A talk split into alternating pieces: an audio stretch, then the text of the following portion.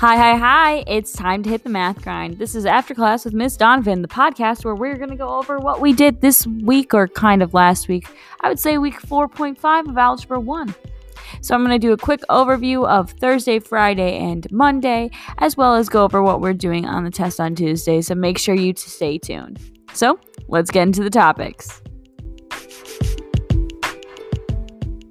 Okay, just remember Thursday. Thursday. Can you remember Thursday? Yeah, so Tuesday? Thursday. Look, if you need help remembering, just think of it like this. The third day, all right? Monday, one day. Tuesday, two day. Wednesday, when? Huh? What day? Thursday. The third day, okay? Okay, let's talk about Thursday. Thursday, we started our compound inequality day. We started 3 1 or 3 3 day 1. I can graph compound inequalities and solve compound inequalities. So remember, inequality is a phrase that's like x is greater than something, x is less than something, x is greater than or equal to something, x is less than or equal to. And compound inequalities means there are two of them, and they are either joined by the word and or by the word or. Today we are focusing on the word and. So when we have a compound equality joined by the word and, it is called a conjunction. Conjunctions are just inequalities joined by the word and. So that means that it has to do with both stipulations, both need to work. So if I have x is greater than or equal to 3 and and x is less than or equal to 3, to be a solution to that inequality, it needs to work for both of those inequalities. Can't work for one, has to work for both, and means both. So we graph them, and our first step for graphing them was we would break it down. So we would graph the first half. So we graphed x is less or greater than or equal to 3. Since it was greater than or equal to, it would be a filled in circle, and then the arrow would be going up towards the larger numbers. Then on a different graph, we graphed x is less than or equal to 8. Since it's less than or equal to, we filled in the circle and we pointed the arrow to the other direction. On the last graph, we combined those two graphs. So the graph should only reflect the points that work for both inequalities.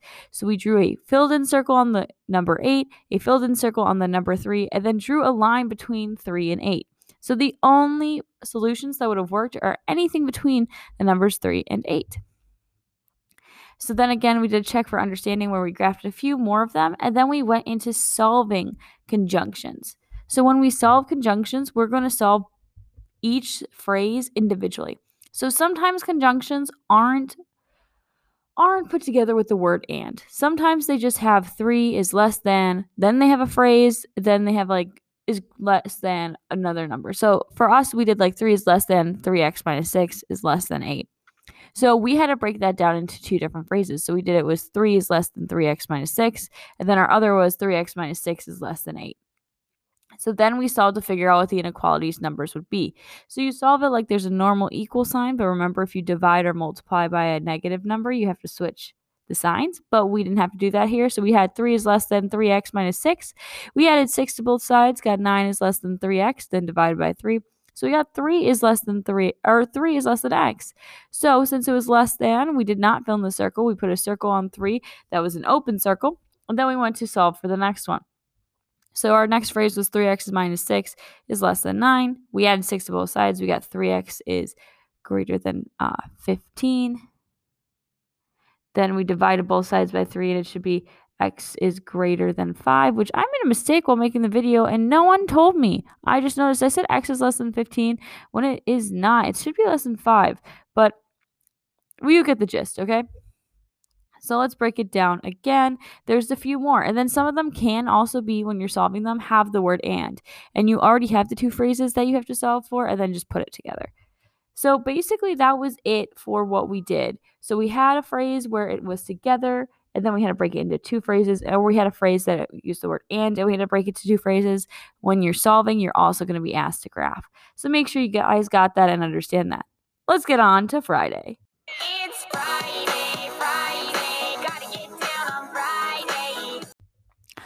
Okay, it's time to talk about Friday. Friday, we had the same target as Thursday. I can graph compound inequalities and solve compound inequalities. And today we were focusing on the or and not the and. So again, a compound inequality is two inequalities joined by the words or or and. So when it's joined by or, it's called a disjunction. So inequalities joined by or are are dis are dis disjunctions. Sorry, I cannot speak apparently.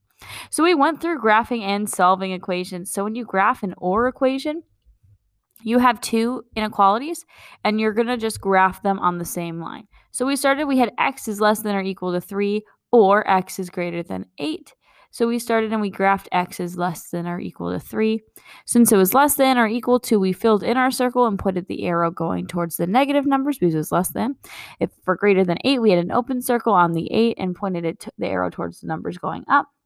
And then we just put them on the same graph. So there were certain numbers on the graph that didn't work, that weren't solutions. So we had two graphs on the same line pointing in different directions. Then we did a check for understanding where we did the same thing. Or or compound inequalities are pretty easy because they will basically it always says the word or. Like if it's an or inequal compound inequality, it's gonna say graph this or this, solve or so it's gonna say graph this inequality um, this compound inequality, and it's going to be like x is greater than 6 or x is less than 2, negative 2, or something like that. You're going to have to graph both compound inequalities. It's not like you can just graph one or the other. Now, we then talked about a, a like an like a phrase or an equation or something I would say that happens kind of rare, rarely where it's x is greater than or equal to 2 or x is less than 2 or just any number x is greater than or equal to 2 or n and or like x is less than n where it would end up being the whole number line. So just make sure you're being care- careful and graphing them right, knowing which have open circles, which have closed circles, and what your graph should look like. Then we want to solve it. So when we solve a uh, compound inequality that has an OR statement, we're already given the two inequalities that we're going to solve separately. So our example was 2x minus 3 is less than 7, or 4x minus 4 is greater than or equal to 20. So we solved those two separately. So 2x minus 3 is less than 7. We added the 3 over, so we had 2x is less than 10. Divided both sides by 2, got x is less than 5. Then we did the second one where we had 4x minus 4 is greater than or equal to 20. We added 4 to both sides, so we got 4x is greater than or equal to 24. Then divided by 4 and got x is greater than or equal to, or x is greater than or equal to 6. Then we just had to graph both of them. So we graphed x is less than 5. We had an open circle on the 5, arrow going down. And then we graphed x is greater than or equal to 6, a closed circle on the 6, arrow going up. For that one, we noticed there was a very small portion of numbers that didn't work for the inequality. It was just anything less than six, but that was it was from five to anything less than six. So it was like just a little tiny sliver. So then again, we did some more of those where we broke it down. We solved the first inequality um, for x, then we solved the second one, and then we just graphed both of them. So again, pretty easy, kind of a similar concept, except it's not. There isn't a line for the compound inequalities with and. Uh, the line connects the two dots on the graph, where the compound inequalities for or, they do not. The arrows go in opposite directions. So I think it's time to get into Monday. Monday, Monday, Monday. Monday, Monday, Monday. Okay, let's talk about Monday. And on Monday, we focused on 4 1. I can solve an absolute value equation. So all we did was absolute value equations. Um, so again, let's go over it. What is absolute value? Absolute value of a number is the distance away from zero the number is on, uh, or is on the number line without considering the direction from zero the number is. So we had two parts of that definition. So it's the distance away from zero, the numbers on the number line. And then the second part is without considering the direction from the number zero. So that means absolute value is never negative. Make sure you know that absolute value is never negative. When finding the absolute value of a number, we remove all negative signs. Um, so all the numbers should be positive or zero. Because you can have an absolute value of zero, zero, zero away from zero. So when finding the absolute value of a number, we removed all the negative signs. And why did we do that? Well, consider when you're driving distance or going distance. If you drive a mile to school and you have to turn around because you forgot something, you drove a mile there and then a mile back. So in total, your trip was two miles. You didn't have negative distance because you didn't end up going anywhere. You started at your house, you ended at your house. So in theory, did you even drive anywhere? Yes, you did. You still drove the two miles. You will still have two more miles on your car and you will still have two miles less of gas. So again, distance is not negative our absolute value notation is written like there is a bar, um, a number, and then another bar. So it's two straight bars and the number in the middle, where um, the bars um, tell the mathematician to take the absolute value. So if we had the absolute value of three, so we had a bar th- uh, three, bar is three, because if we check on the number line, three is three points away from zero. um, the absolute value of negative 3. So bar negative 3 bar is 3 because negative 3 is also 3 points away from 0 because, again, absolute value can't be negative. It has to be positive or 0. So if you were asked what values have an absolute value of a certain number, there should always be two. So if we had an absolute value of 4, what, what values have an absolute value of 4? You should have 4 because 4 is z- uh, 4 points away from 0, and negative 4 because negative 4 is also 4 points away from 0. So then we started checking our understanding where I asked you a couple questions like I asked you what is the absolute value of certain terms, and then you were supposed to answer them. Um, then we went and talked about um, you can use the absolute value to find distance between two numbers. So again, absolute value of um, x is how far x is away from zero. When finding the distance between two numbers, you're going to use the difference of the two values. So the second value minus the first value should equal the distance between the two numbers. So then we tried that. So we used like negative 2 and 7, wanted to know the difference. So we did 7 minus negative 2 and got 9. So they should be 9 units away from each other. Well, negative 2 is 2 units away from 0. 7 is 7 units away from 0. You add those two together, you get 9. So that makes total sense. So you did two more of those, and hopefully you got that. Again, you're not going to be asked about that on this specific quiz, but it's just important for you to realize that that works. So solving absolute value equations, when solving absolute value equations, we will follow certain steps. We rewrite the equation as two equations that do not have absolute value symbols. So if we had the absolute value of x minus 3 equals 7, we'd rewrite it as x minus 3 equals 7 and x minus 3 equals negative 7. Then we solve the first equation, solve the second equation, and put the two together. So we did a few together, and I just want to point out again, um, so there's certain things. If we have a number, a coefficient in front of the absolute value, that would be um, that could be multiplied into the um, absolute value expression, you're going to change those absolute value bars to parentheses. So we had 3 times the absolute value of x minus 1 equals 12. Our two equations were 3 times x minus 1 equals 12 and 3 times x minus 1 equals negative 12. So we didn't have to do anything there. We didn't have to get rid of the 3. But if we have something outside the absolute value bars, uh, absolute value bars that isn't being multiplied or divided by it, like if it's being added or subtracted, we have to get rid of that before we make the two equations. So we had the absolute value of x plus 4 and then plus 5 equals 8. So we had to get rid of the 5. We had to subtract the 5 from both sides. So we had absolute value of x plus 4 equals 3. And then we could create our two equations where it's x plus 4 equals 3 and x plus 4 equals negative 3. So make sure you're paying attention and you know what you're doing with your absolute value it shouldn't be that hard. It's kind of just like solving equations, but there's just a little extra step you have to do. So let me know if you have any questions, but I think it's time to get into our test review. Club going up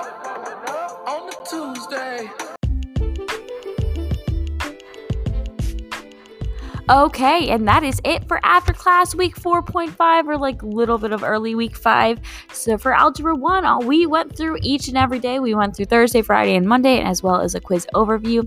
So make sure you are studying and asking me questions if you have any. I have office hours from 2:10 to 3 o'clock. As you know, make sure you're coming to the Zoom if you want to hang out um, or if you just have any questions. Um, make sure that you're really understanding the material. We will be tested on this material, most of it again.